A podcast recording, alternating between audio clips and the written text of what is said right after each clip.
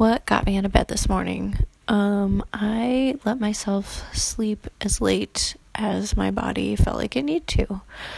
Um, I was talking with somebody yesterday who, as soon as I mentioned in sort of a guilty way that I had slept in, she immediately responded with uh, a lot of positivity saying, That's great. Sleep is so good for you. You have to get as, enough sleep.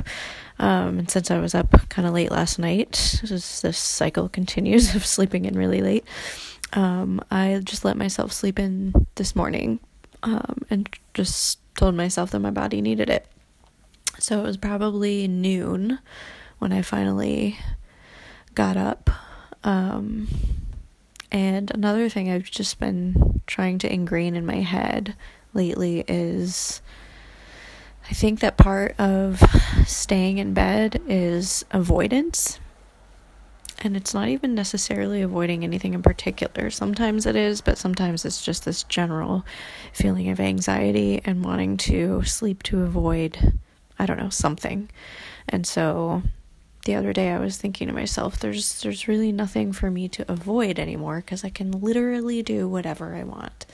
And that might not um, feel like it necessarily applies to everyone. Um, I feel like it super applies to me right now because I'm self employed. Um, none of my jobs have super tight deadlines right now, and so I can literally do whatever I want with my time all day. so telling myself and really believing that there's nothing for me to avoid. I can literally do whatever I want with my day. Um, I think it's maybe starting to sink in. And so I just let myself sleep. And when I was awake, um, I just told myself there's nothing to avoid. I can literally do whatever I want. And it sort of helped me enjoy being in bed because it wasn't, I didn't try to pressure myself to get out of bed. I just sort of let myself be in bed. Um, was noon, I got up um, once again, getting out of bed primarily because I had to pee, and then just sort of going into the kitchen, seeing that I had some yogurt in the fridge, getting that. Got really excited when I saw that I had cold brew in the fridge as well because that meant I didn't have to make coffee.